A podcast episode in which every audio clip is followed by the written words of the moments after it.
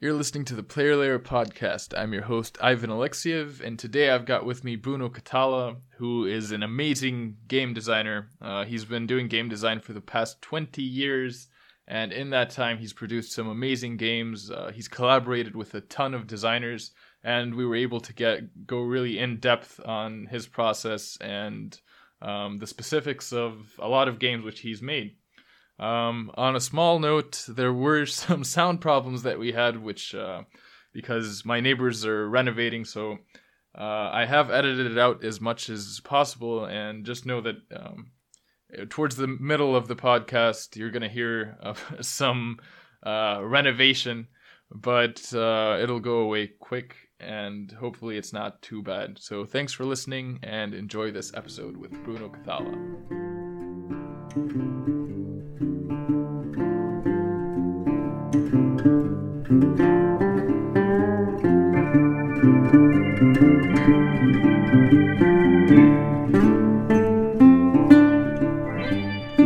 I'm here with uh, Bruno Cathala today, who is one of my favorite designers. Um, he's designed games and worked on games such as Five Tribes, uh, Seven Wonders Duel, Yamatai, Kingdomino, Abyss, uh, Mission Red Planet, Raptor, uh, Shadows Over Camelot, a ton of games, uh, a, a lot of which, uh, and, and that's not even uh, half of them that I just mentioned. How are you doing today?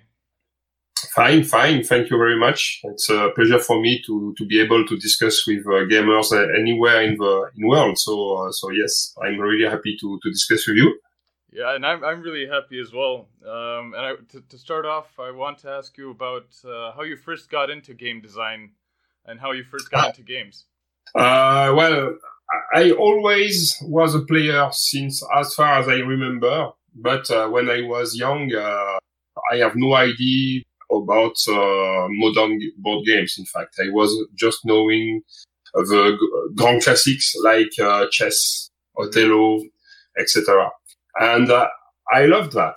And I discovered that there was a life after Monopoly when I was something like twenty, uh, just because uh, a friend of my parents offered me a French magazine, which was named Jeux et Stratégie. Games and strategy. It was really uh, a surprise for me, and I bought my first game, which was Fief, which still exists today. Mm-hmm. And um, I loved so much that game. And what was uh, surprising to me is that this game was published because the game designer won a game design contest. So for the first time of my life, I, I uh, discovered that there were people designing games. I never thought about that before. And uh, at this age, when I was twenty, I promised myself one day to make my my own game and to be published. But at this time, I had absolutely no idea what to do, because the only ideas which could came into my mind were some chess variants, in fact. Just because uh, I, I fed my head only with such kind of games. So uh, it was, and it was clear to me that it was absolutely not sufficient to, to propose something like this on the market. So I go on my life. I make my studies. I, I came into the industry because I was, uh, I became an engineer in material sciences.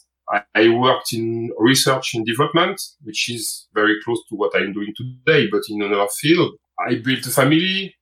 I was really involved in sports. I was playing rugby, et cetera. So for a lot of years, I had no time to think about game design. But during all this time, I was always connected to games, buying games, buying games, teaching them to my friends, uh, offering games to my friends, et cetera. And during this time, I learned a lot of things about games, but without really thinking about that. And uh, in ninety-nine, I broke my knee. That means that it was not possible to me to play rugby again. And I divorced. So I was alone at home, and uh, I thought it was a good time maybe to to do what I was dreaming when I was twenty. So I I started to work on my first prototype, which was Symphonie Loire in French, uh, Lawless in English. Mm-hmm. And it took some time, but my, my big luck was that I found a publisher for this first game. And that's the story. Yeah. I actually, I saw that the first game uh, you have on Board Game Geek is called War and Sheep from two thousand two. Uh, yeah. W- was it published before this um, Lawless uh, game?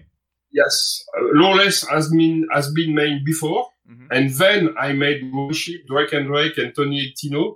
But I signed these games with the same publisher, and for marketing reasons, he decided to to uh, publish the two-player games before, and Lawless came maybe three or four months later.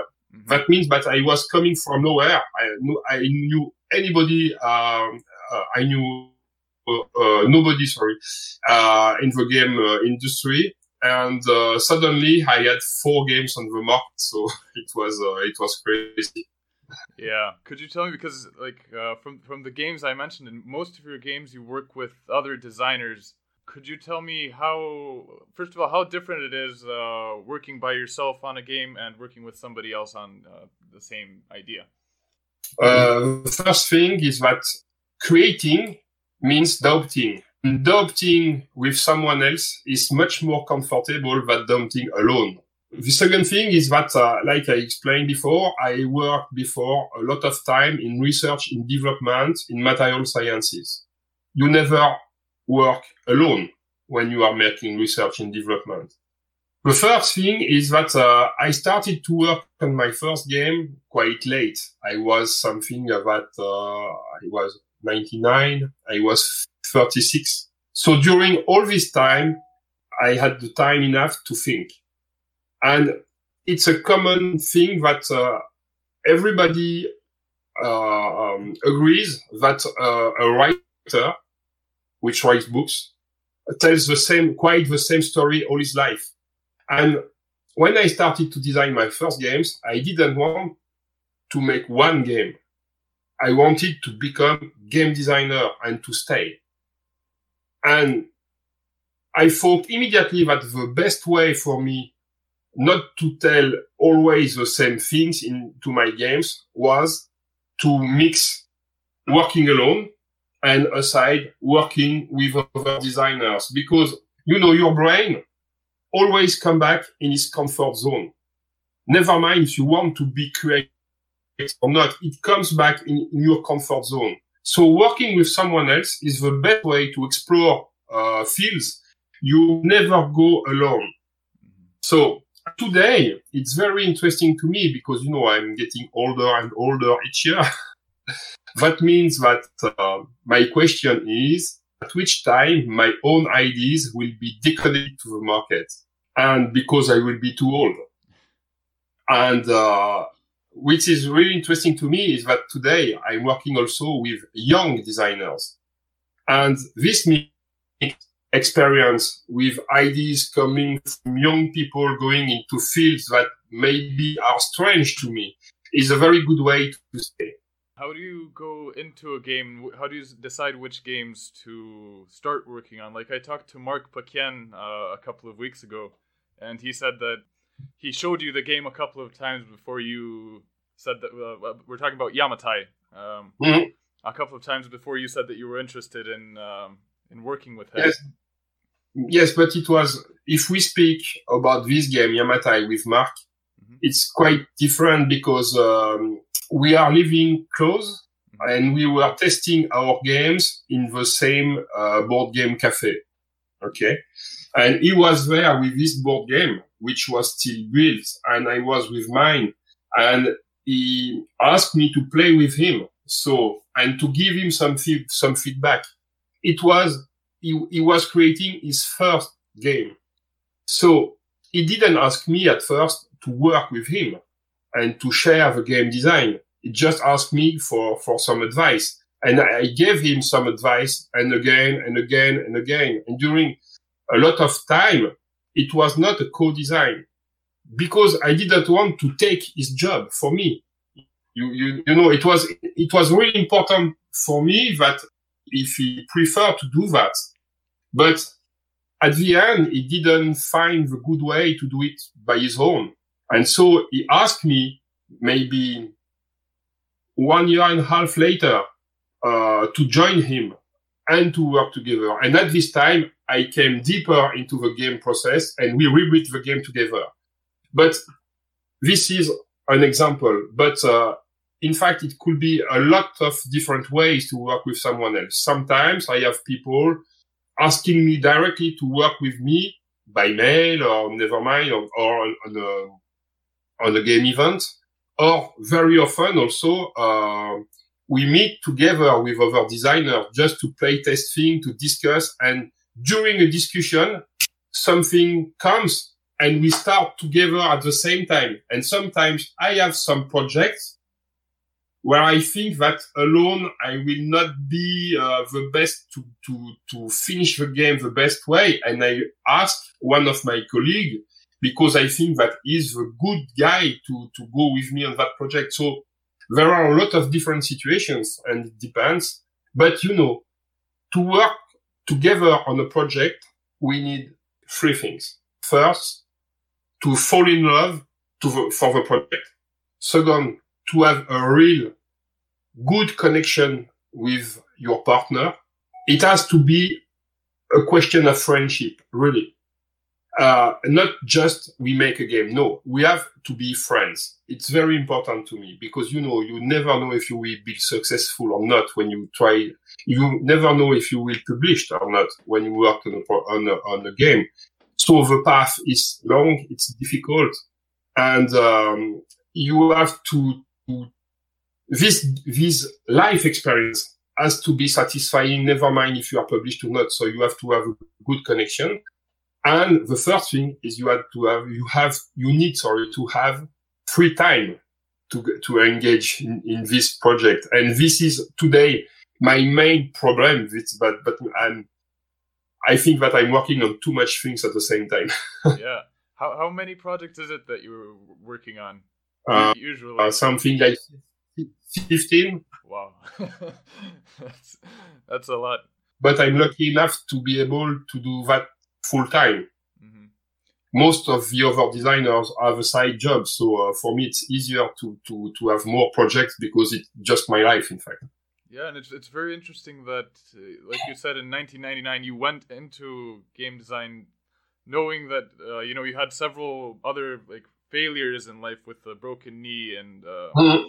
and the divorce, and you, you you decided to go in and you wanted to, to make it full-time. Uh, no, but at, at first, so, so just, just I stop you, just when I started in ninety-nine, I didn't want to become full-time game designer, but four years later, I lost my job. I was fired due to economical reasons. And in my uh, specialty, the only factory working on that specialty in France was mine. That means that I was interesting some other people, but abroad.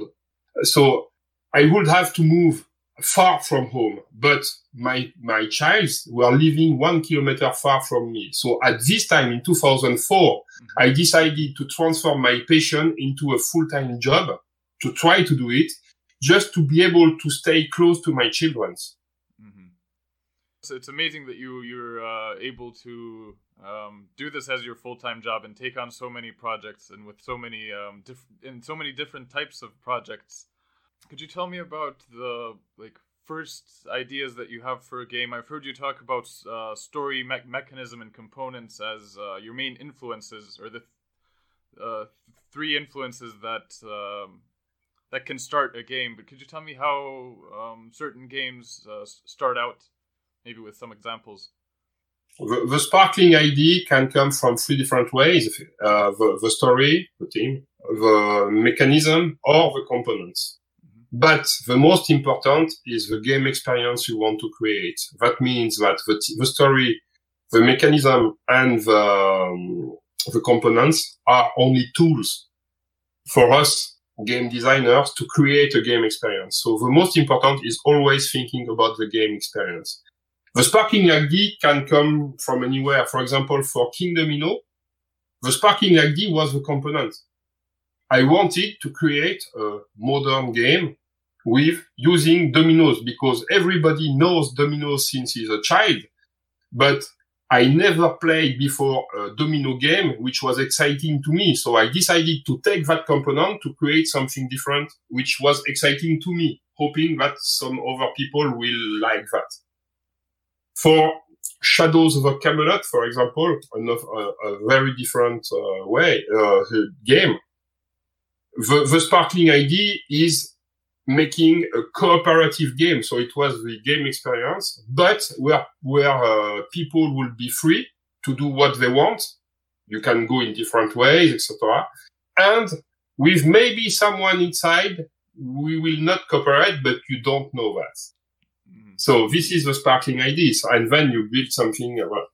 And, um, for the mechanism, uh, starting, for, I very often start from mechanism. So, because it's probably more easy for my head, my comfort zone, for example. Huh? Mm-hmm. And one of my last game, I don't know if you, no, you don't have, have it, uh, in Bulgaria, but, uh, it's Trek twelve. Mm-hmm. Trek twelve, it's a run and write game, which today is only published in fr- France, Switzerland, Belgium, but which will come in a few months, I hope. And the sparkling idea is just you roll two dice. And with these two dice, you can keep only the minimum value, the smallest value, the highest value, the sum, the multiplications, or the subtractions. And with that, you do something. Mm-hmm. And, the, and the sparkling idea is only that mechanism. And then we created a complete game that. But always thinking of what I want to create as a game experience with the people around the table. At what point, uh, after you have that first idea and, and you have that experience that you want to create, uh, at what point do you make a prototype and sort of, you know, t- take it out of your head? uh, the latest as possible. You know, it's something which comes from my former job. I was working in research and development with, in a field where all experiences were very, very expensive. And when I was a young engineer, my, my boss, uh, always, uh, t- told me, Bruno, why do you want to make that experience? And I was explaining, extra, and he said, yes, but you know, the rules of material sciences, you, you know, these common rules. So, Do you, are you able to project the result you would have in that field? And I say, yes, I think I should be around that, but we never explore. Yes, but he told me, you know. So why would I spend money for something we know? Because of the general rules. If we want to explore a completely new field where nobody will have, well, yes, I pay. But if you are able to project what we will get, I don't pay. And that means that in my former job, I spent a lot of time just to think. And I do exactly the same with my games. That means that when we, when I have an idea, I imagine game situation as long as it's possible to me to imagine how the games goes. And as long as I can imagine things which are not really interesting or some bugs or something like that, I just continue to uh, modify the, the things, but just mentally in my head. And when all seems clear enough to be interesting, then I go on a prototype. Yeah, and, and then you usually, uh, I'm guessing you usually see uh, some other problems that you couldn't uh, foresee in your head, right? Yes, yes, for for sure. But the thing is that in the main situation, the first prototype works. It doesn't work perfectly, for sure, but it works.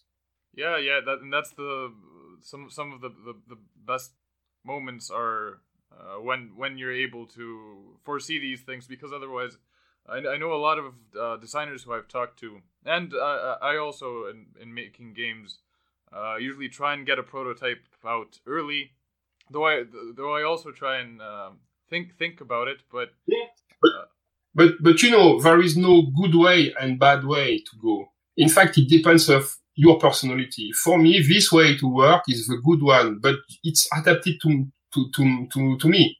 But you know, I'm working very often with Ludovic Maublanc, which who is also a, a very good game designer, and he works exactly on the opposite way.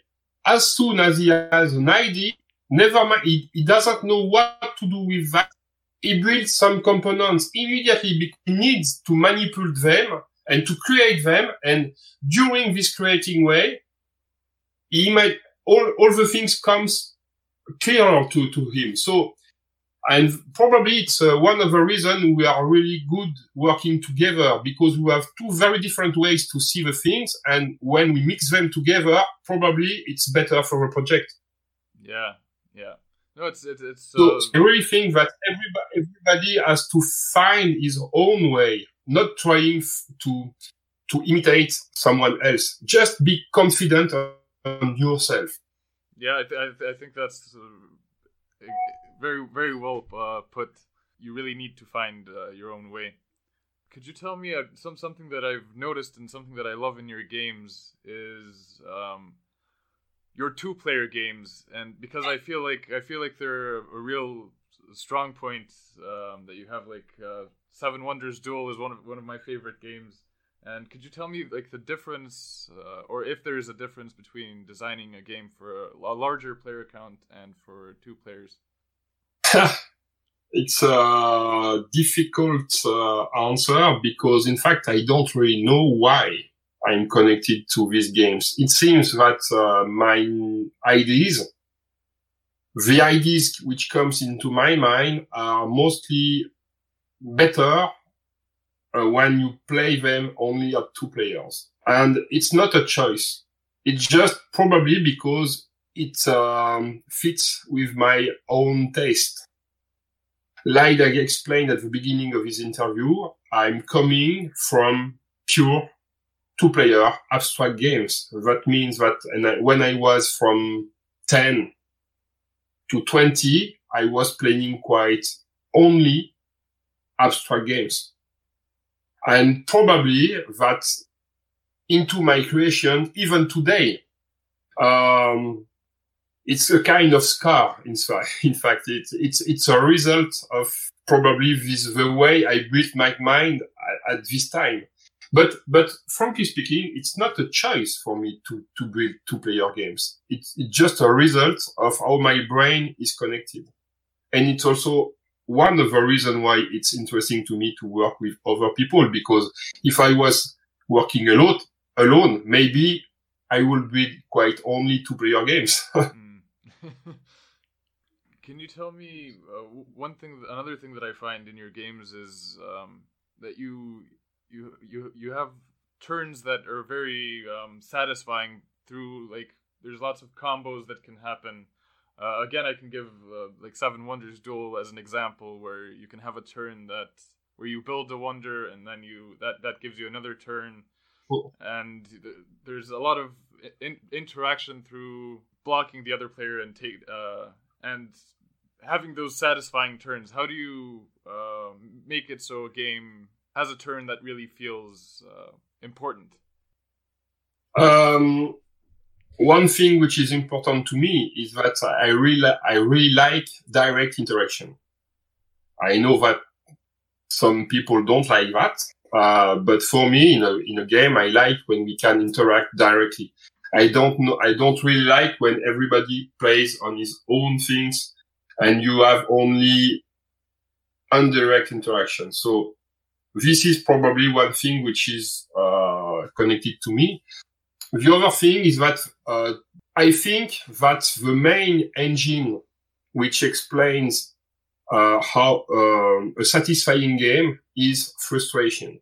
That means that we all have, uh, we don't all have the same uh, way to support frustration. But if you have, if you are too much frustrated, you don't want to play a game. If you are not enough um, frustrated, you don't want to play a game. And I always try to to adjust the level of frustration at the say at the best way, just to just to want to go again and again and again. So I try to give satisfying things on each turn to the people. And sometimes you can get a little more, but sometimes you don't have it, et cetera. And that means that you always want to go again and again, trying to make something just a little better than the, than the other. And these really small steps, which are quite invisible, probably explain that you stay connected into the game, um, concentrated, and you, you want to, you, you are waiting, uh, with quite such an impatience to your next turn to try to do something else, et cetera. So I think that these small things keeps you connected to the games during all the time of the game. I try to do that. I don't know if I succeed each time, but you know, my, my, um, my way is quite selfish. That means that I'm designing games for myself, for my own taste. When I propose a game to a publisher, it's not because I want to have one more game onto the market. It's because I love to play that game myself. So, and then I try to share that with other people. So when I'm satisfying playing a game, for me, it's, it's okay. And I think that, uh, I try to, to share it. And could you tell me about, uh, playtesting, about the, when you have that first, uh, prototype of a game, who you go to, um, and what kind of things you look for uh, when you're testing out the game? I have uh, three different uh, groups for playtesting. Uh, first one is at home. My girlfriend um, is a gamer. She is a gamer, really. Probably, uh, probably uh, deeper gamer than she likes. And her daughter, which is ten, is also, uh, likes also playing games. So during the lockdown, for example, it was quite comfortable to me because uh, I had to stay home, but uh, we were always free to, to play test my game. So it was perfect. So this is the first circle, but f- for sure it's not sufficient because it's too much, uh, involved in, um, uh, it's, it's too close, you know. Uh, the second group, uh, is a group of gamers, which is, uh, in Annecy, uh, thirty kilometers far from me, where I can meet, for example, Marc Paquin, uh, other friends who are creating, a, um, a publisher, which, which, who became publisher. Uh, it's, um, Blam, the, the publisher. They published Celestia in France. There is also my, my son, which is twenty-six and which is also uh, a big, a big gamer. And these guys are more connected to game industry, et cetera. And, um, uh, with less affect. So that means that, uh, we can discuss very deeply into mechanism, into, yes, interesting. And the first, the third circle is, uh, friends who likes games, but we are not involved, who are not involved at all in the game industry. So, uh, so my, my close people, uh, some technicians, I would say, about games, and some families. And when I mix with these three, uh, different groups, it helps me to have clear ideas. But I'm always participating to the game sessions, to the playtesting game sessions, because never mind of what other people are telling me, I always try to, uh, I always want to, um, compare what they say to what I think. So you, you, you participate in all the, the playtests, then do you take your, uh, do you do blind tests with your games where, um, you, you give rule books to people, or is that something that the publisher usually takes care of? And how do you go? No, no, I, I, rule books? I, I never do that on my side. When, when I give my game to a publisher, I give a full prototype with the rules which are perfectly written. Then we can discuss some adjustment for sure, but uh, it's very important to write the rules and to be clear on the game experience you want to give. So uh, it's, I think that uh, you have only one chance to make a first good impression. So I prefer to wait until the game is really satisfying to me before uh, showing it to a publisher. Having all, all of those projects at the same time, uh, how much time do you take per day? How do you keep it organized? How do you keep them all moving? And are, are there points where you want to, uh, w- where you, you have to stop a project? When when I'm working, when I said I have fifteen projects at the same time, they don't have, they don't are at the same level of uh, development. That means some of them are, are finished. That means they will be published in a, in a few weeks, but I'm still working on them. It takes me time just to play them again, to verify the files of the publisher, to make some some communication on internet and the social network, just to prepare them to arrive onto the market, et cetera. I have some other um, projects that are finished on my side as prototypes, but I'm looking for publisher. That means that it takes me time just to send the files, to verify if they have uh, play tested or not. Uh, if uh, if they want some modifications, if if all all is clear, so that takes me sometimes. I have other games that I'm developing developing at this time. That means I have a first or a second or a third prototype, but I'm playing them, adapting the, the rules uh, depending on the playtest. And I have also some sparkling ideas which I'm just thinking, writing some notes, et cetera. And And this makes all my day. and uh, and how to choose what to do, it depends mainly of uh, what I want to do at the time and emergencies. Each day, I have some things that I cannot postpone. I have to do yet. So this, the emergencies, is what I'm doing each day. And then during my free times, I share my time between different things, depending of my own taste on, uh, f- for which I want to do at this time, and f- depending on the time I have in front of me. Mm-hmm. Uh, if I have not, if I, if I have only small sequences, I will do small things. But uh, if when I have to go deeper into a project, I need time. Mm-hmm. So I try to keep this time just to do that. Yeah, and do you have uh, deadlines for yourself? Um, no, so no, no. The, I have I have deadlines when the game is signed and when I'm working with publishers. These are the deadlines which sometimes uh, create some emergencies. But on the developing uh, process for the, for the development process, I have no deadlines. Mm-hmm. So you, I, I I take the time I need. Can you tell me about when working, like you said, some uh, designers who you work with, you just talk to over email. Um, can you tell me how that process works when you're not in the same um, in the same place and you don't get to see that designer um, so often in the game? Um, in fact, uh, I'm working with a lot of different designers, and the process we have is different each time. Even if I am the same guy, uh, that means that uh, the, the duo has to find his own way to work together. And it's very different when I'm working with Bruno Feduti, with Serge Laget, with Théo Rivière, with Marc Paquin, et cetera. For example, with Bruno, it's quite if we are engaged into a race. That means he's working very, very fast. And that means that if I want to have a chance that my ideas come into the games, I have to be faster than him.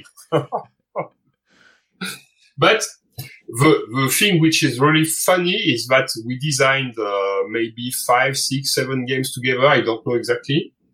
But we never played them together before the game was published. Because he's living in Paris, I'm living in, in southeast of France, uh, and we have our own playtesters groups. Then we have some feedbacks, we change, et cetera. But the fact is that we never played a prototype together before the publication. Mm-hmm. With Serge Laget, it's something very different. To work together efficiently, we need to be together. Even if we are living far, far, we need to, to gather. We need to have some eating, some drinking, some speaking about life, et cetera. And then we work together efficiently. But it's more, it's it's it's something really different. Um, with uh, with someone like Théo Rivière or Corentin Lebras, uh, we we change we exchange a lot by email, but uh, with Messenger or by Skype. We make some Skype sessions or Discord, never mind the the support. But uh, we speak face to face with the video, and it's enough to uh, to take some decisions, and then we go back on our prototypes and, uh, and we work together. And which is very interesting is the, the, the story of, of how we work with Antoine Boza. With Antoine, we, we don't exchange so much, in fact. And some, and at a point, we think that we have to be together. And because uh, just to, to be sure that we want to do, because there are some blocking situations or we don't know what to do, et cetera. And when we have a meeting, it's it's crazy because it's it's it works that way since the beginning. I go by car to him. It's two hours and a half of driving, and when I arrived, we sit around the table, and fifteen minutes, half an hour later, it's finished. Because all comes as it was evident uh, at this time. It was not possible speaking together to find that situation, et cetera. But when we are together, all is as an evidence. It's uh, it's uh, very strange and uh, and it's very uh, interesting to work with this way for sure.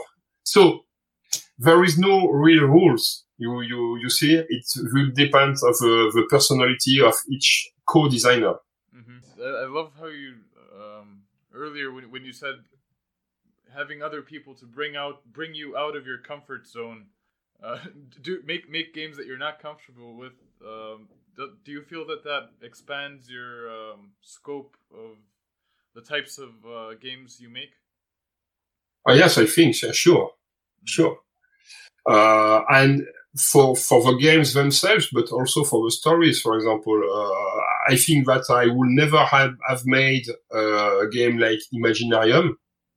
With this uh, specific uh, universe, if I haven't worked with uh, Florian Siriex. I, it's a game I'm very, very proud of, but uh, but sh- sure, without Florian, I would never have made this game. Sure, definitively. So it's really a chance for me to, to be able to work with so different people. That's also one of the reasons I have to say that uh, I'm really upset when uh, when players on on the social networks or on forums, et cetera. Uh, just speak about my name when it's a co-design, mm-hmm. because the result is not my games; it's a co-design. So, so I I think that the the best would be to respect the two designers. Sure, I have the the chance to find. It's not a chance to be older, but. I'm older, I'm on the market for, for more time, so maybe my name is more known. But uh, please never forget my co-designers. They are they are involved as far as me in each of my games. Mm-hmm.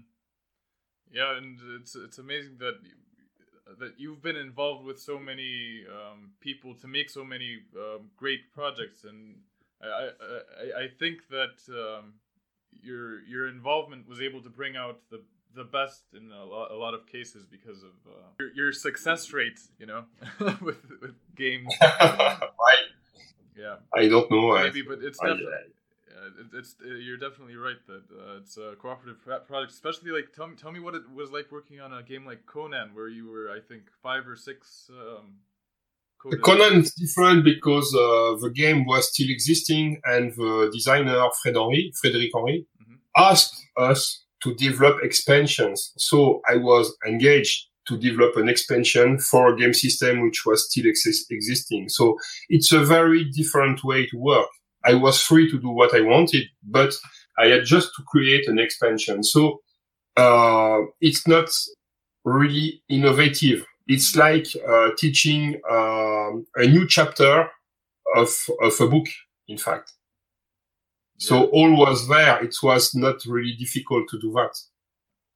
And oh. could you tell me how different it is uh, when working on expansions or when working on games that uh, ver- versions of existing games, like uh, with Seven Wonders, how how you made uh, you know, the two-player uh, version? Yeah, two two different situations for sure. Um, for expansions, I have to say that I never worked on expansions because my publisher asked for. I'm working on expansions just because I really love my games. And uh, I play them long time after they are published. That means that, you know, when I sign a contract, very often the game comes onto the market one year, one year and a half later for the, the process. Okay. During this time, I go on playing the game again and again with my prototypes. And when you have played one game you really love fifteen, fifty, sixty, one hundred times, sometimes you need more for yourself. And very often, I'm working on an expansion just at the time where the game comes onto the market, just because I want more for myself. And but it's quite the same amount of work to to build an expansion than to create the former game, in fact. It takes time, for sure. And I do that not to get money, but just because I I want. For example, it was exactly that for, for Five Tribes. Five Tribes, I paid so many times. And I wanted more and more and more just to refresh my own pleasure with with, with the game. And so it has been the same for Abyss, for example. Mm-hmm. So it's the way I'm working on expansions. Uh, concerning Seven Wonders Duel, it's something really different because all comes from Antoine. You know, uh, Ant- Antoine has been so successful with uh, Seven Wonders, and um, he wanted to make a two-player games just uh, connected with uh, Seven Wonders, just because there is a rule in the in the Seven Wonders games, but he never really liked these rules, and he thought that uh, playing two players with this rule didn't give the players the game experience he really wanted. So he decided to make a pure two-player game just to have the game experience he wanted. But he starts, he started alone, but he didn't succeed to do exactly what he wanted. And so he offered me during a flight to Gen Con to join him and to work with him on that project. So it was really different because it was a game still existing, but we have to adapt it to two players. And then we discussed together just what to do. And in fact, with this game, it was not so difficult, in fact. Just because, you know, he had to keep all what was inside uh, Seven Wonders. That means we have to, we had to keep the, the, the categories of cards, the, the science, the military, et cetera, et cetera. For the civil civil cards, for the blue cards, we had nothing to change. For the yellow cards, some slight adjust, uh, adaptations, but it's, it's it's quite the same. For the resources cards, nothing to change. But for the military, it couldn't work the same way. It was impossible, just because we, if we are playing together at two player, I have not Uh, a right neighbor and a left neighbor. It's just you. So we had to find something else. And military, that means strong, strongness. And it was I, pushing, um, and it was quite, quite, quite an evidence, in fact, to have this track for military. It was the, I think, the quite the, an, an evident answer to the problem we had to face, in fact. For sciences, since the beginning of a game, I, I, of Seven Wonders, I was not really satisfied with the way the green cards works. It works very well, but each time you have to explain again how it works, just because the, sto- the scoring is for most of the people too complicated. So as far as we had introduced a first way to win immediately the game, I proposed Antoine to add a second way to, to, to win immediately the game, just to collect different symbols. And it was also uh, quite an evidence in front of, of, uh, of what we had to, to face, in fact. And then the third thing we had to change is, was the drafting system. Because, you know, if you draft the same way as Seven Wonders, it doesn't work. Mm. It has no interest. There is no tension. I have cards. I keep one. I give you, but I take your cards. So immediately we know exactly all the, all the cards. So it's not interesting. But when you look at the pyramid of cards, it's exactly the same, but on a different way. Because if I go first, I have a choice between six cards. I take one. I give you, it's your turn. You have a choice with, with five. But when you take one, it reveals another one. It's, it's a quite of drafting system where a part of your hand is exactly the same and sometimes is a little refreshed. And so we did exactly, we kept the same feeling of drafting, but with something which was really adapted to two players. So we worked this way. We discussed about this during the flight. It took, it took us maybe half an hour, one hour, no more. We wrote that on the book. And when we came back, we built the first prototype. And when we needed a lot of adjustment just to balance the game, but all the ideas were, were still the beginning, because it was an answer to a problem, but with the best evidence as possible. Yeah, and then you, you recently released a solo mode for the game. Could you tell me about working on a... What are the differences when working on a game that's uh, for just one player? The first thing I have to say is that uh, mainly I don't like solo games. Uh, I don't like solo adaptation because uh, in the main cases, it's too, too, too complicated. It has... But if an idea comes, why not to offer a solo game? But it has to keep the same game experience. It has not to be a, a fully new game. It has to be really simple, and uh, and that's it. And uh, for for Seven Wonders, I I found some solo uh, version on internet. Some people uh, building solo version and proposing them on, uh, for example, on Board Game Geek, for example. But each time I had a look at them, I thought it was too complicated. So you have to simplify. Really simplify. Uh, that means that you have uh, the structure of cards. That means that your uh, opponent has to take one card. Which one? The main, um, how to say, the, the main menaces are on military and science. Okay? So that means that you draw a card, teaching them, teaching your, uh, explaining if your opponent choose this way or this way, okay?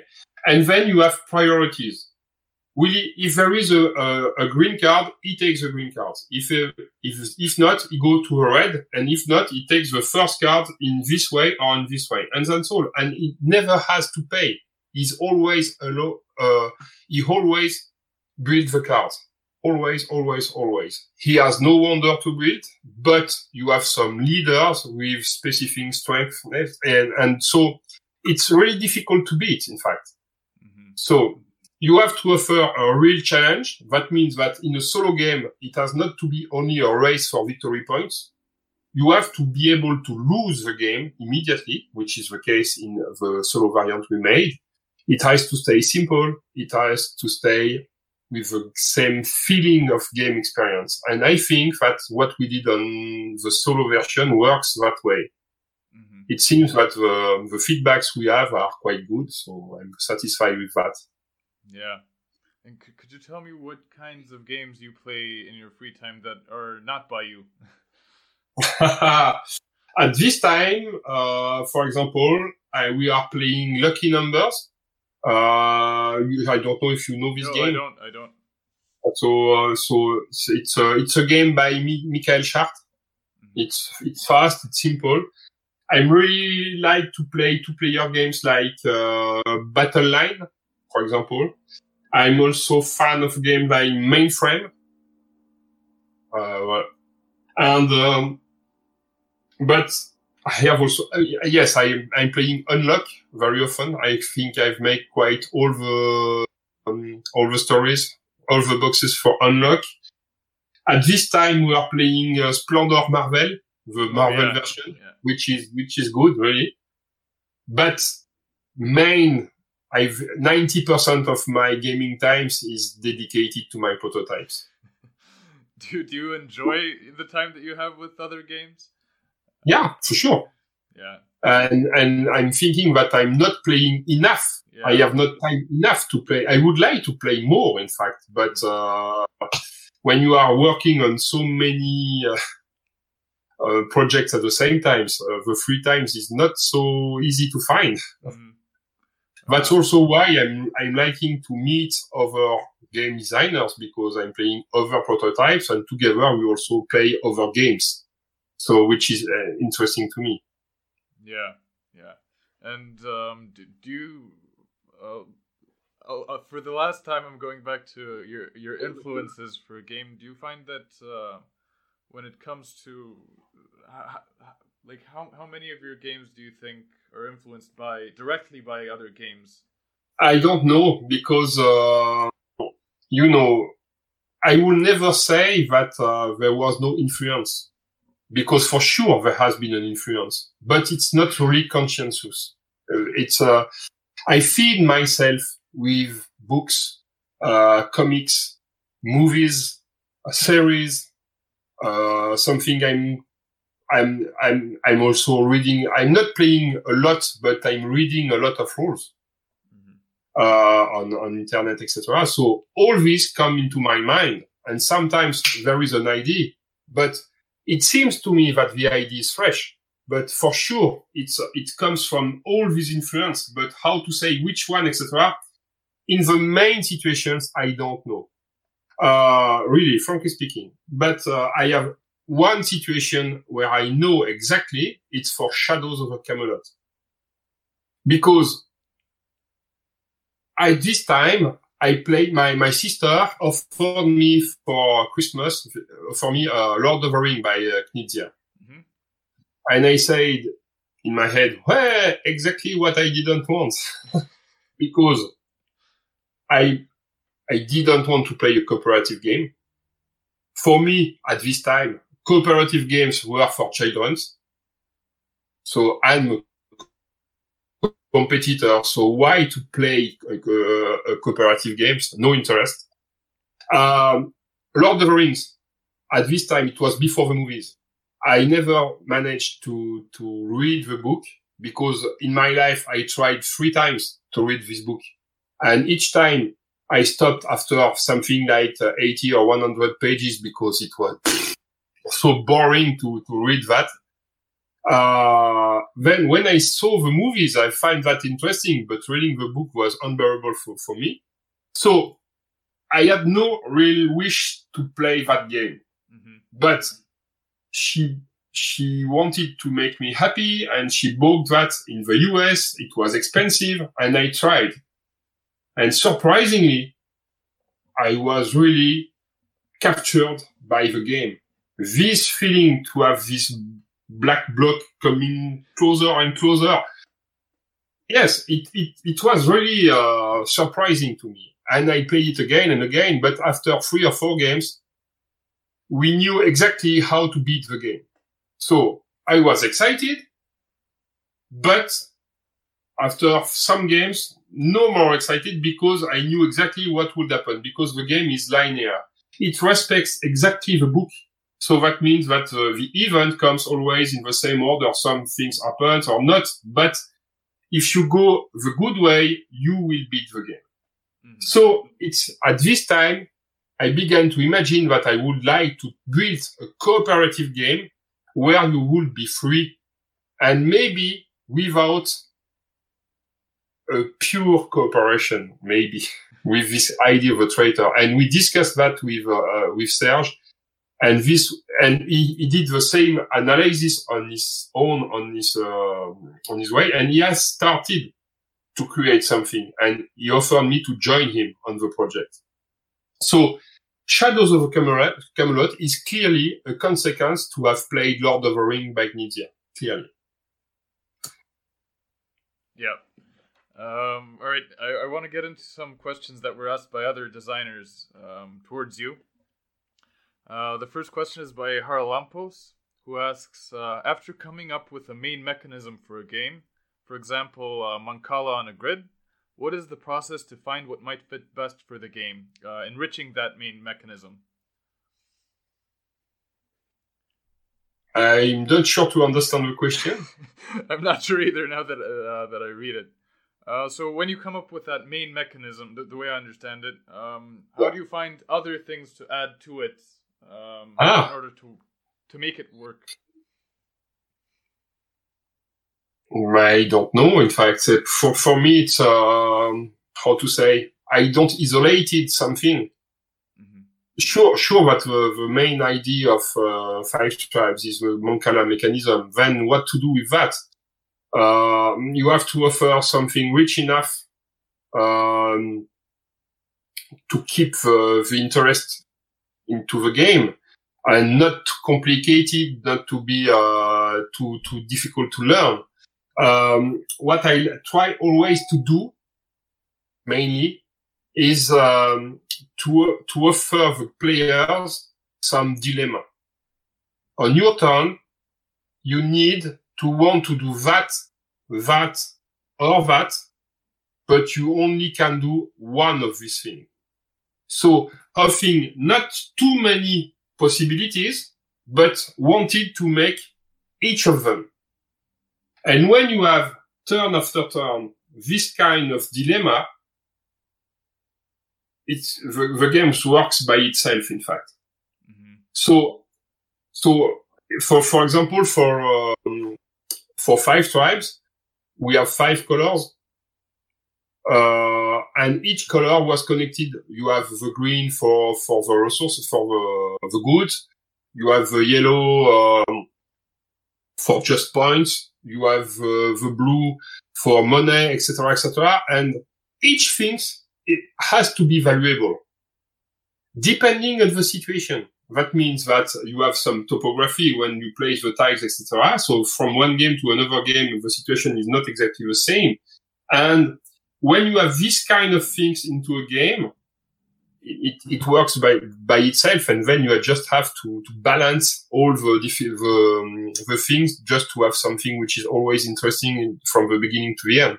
Mm-hmm. Um, the next question is by uh, Dimitar, who asks, uh, how do you know when to simplify a game? Ah.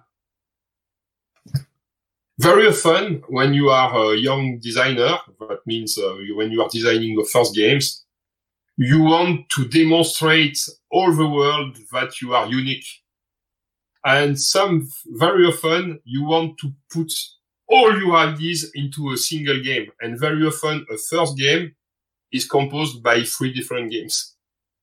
So, probably I did that at, at the beginning of, uh, of my first creations. But, uh, today I quite never have to simplify anything because I start, I'm always starting with something very simple.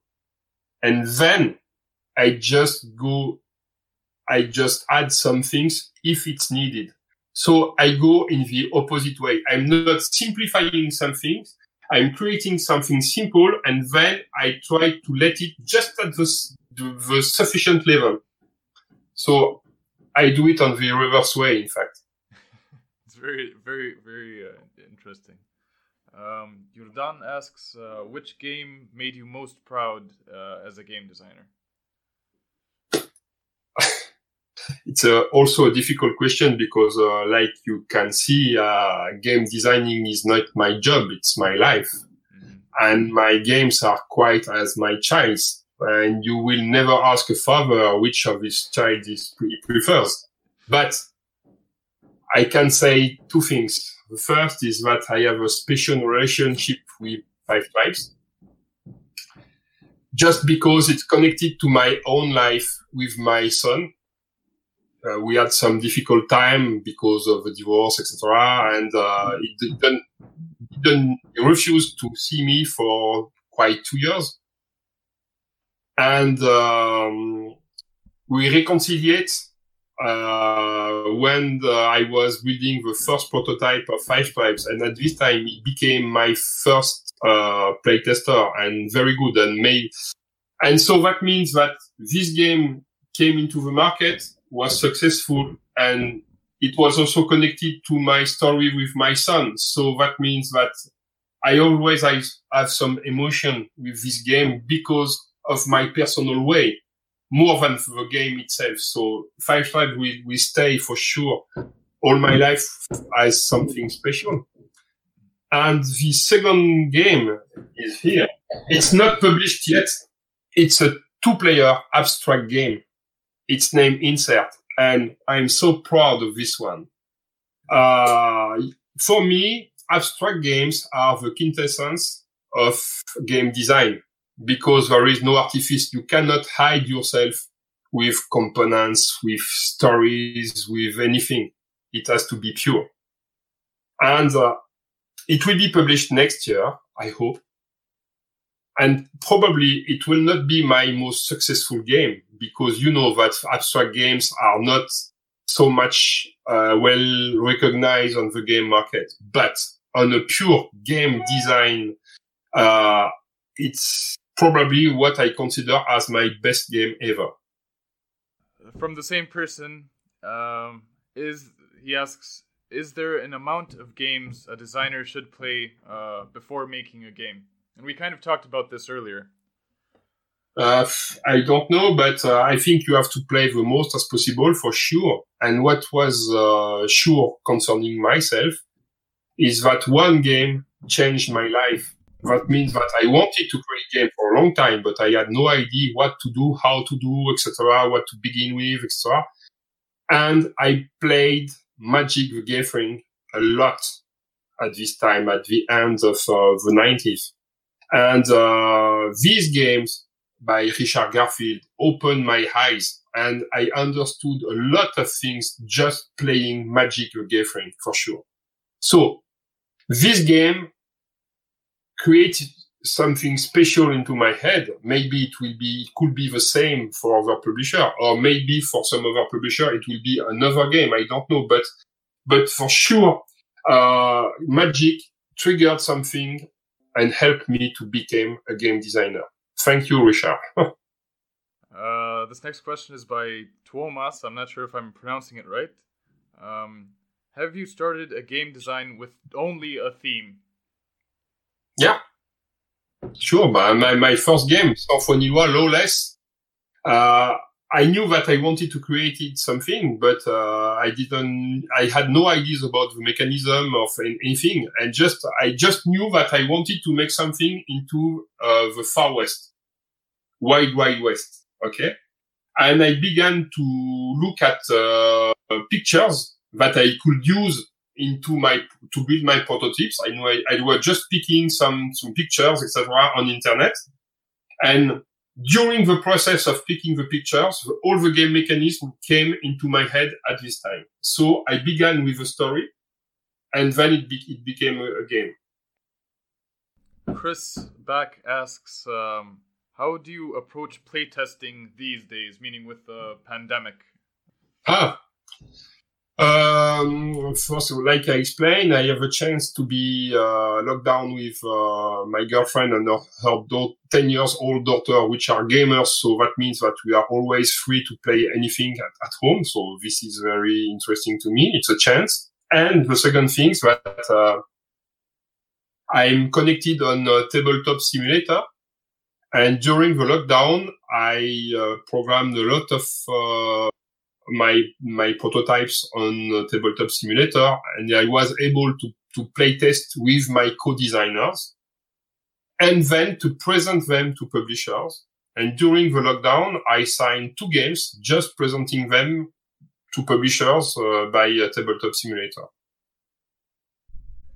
Okay. And the most asked question, this was something that I think many people asked, is uh, is there a an expansion planned for Yamatai? No. No. No, because uh, because I would like, for sure, because I like this game, but uh, the chance we had was to be published by Days of Wonder, because that means that when you are published by Days of Wonder, you will always have really high-quality components, et cetera. The game is wonderful. I really love the, the way it has been published. And this has uh, the reverse side of that is that uh, Days of Wonder belongs to Asmodee, and Asmodee wants to to to make only hits. That means that Yamatai was print, printed at something like uh, fifteen, yes, fifteen thousand copies. They sold well, for sure, but not well enough for someone belonging to Asmodee. That means that they won't publish it again, they won't reprint it again, and they want us to work on an expansion. So, very nice component. It was successful for us, but not successful enough for that kind of publisher. If we had made the same game with someone like Bombix, for example, or another small or smallest publisher, we would have had a, a reprint, and we, we would probably had to work on an expansion. But in this, with this publisher, it's not possible. So maybe someday, if another publisher wants to go back on that project, we could, uh, because we have the rights back now, we could sign it with another publisher if someone was uh, interested. So, hey, publishers, if you want so Yamatai, it's free. And then we have ideas to develop it for sure. Mm-hmm. Um, this is the, the last question uh, by Polly. Uh, has your method changed over the years between your first and your last game? No. Since the beginning, I'm working exactly the same way, just because I started to work on development of my games quite late. That means that it, this came after eighteen years working in research, in development, in material sciences. And my way of working is exactly the way I learned to work in my former job. That means you have an idea, you developed it with some experience, uh, plans, et cetera, et cetera. So it's quite scientific, in fact. And then when it's, when the answer is exactly the one you want, you have to write a process. And writing the process in my former jobs means today writing the rules. And so that means the method of working has been a long way, um, learned, and it fits, it fits exactly what I need with my games. So I have no, I, I worked this way since my first game, and it's always the same today. What would be the advice you would give to somebody who wants to start uh, game design or has designed uh, one game but is looking to... Um... I would say play testing, play testing, play testing, play testing, and play testing. So this is the first, really, really important. Uh, a game designer, something, someone, sorry, who has to be able to listen to all the, the feedbacks he will have, but in all, all these feedbacks, he has to isolate it, which, which makes sense, and just to forget all the, all the other things, because you have to do your own game, not the games of your friends. You do your own game. You have to keep uh, your direction. A game designer is someone who creates a path.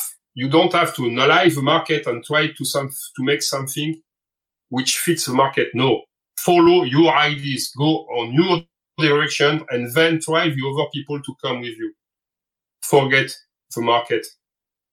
Um, you have to be confident in yourself, for sure.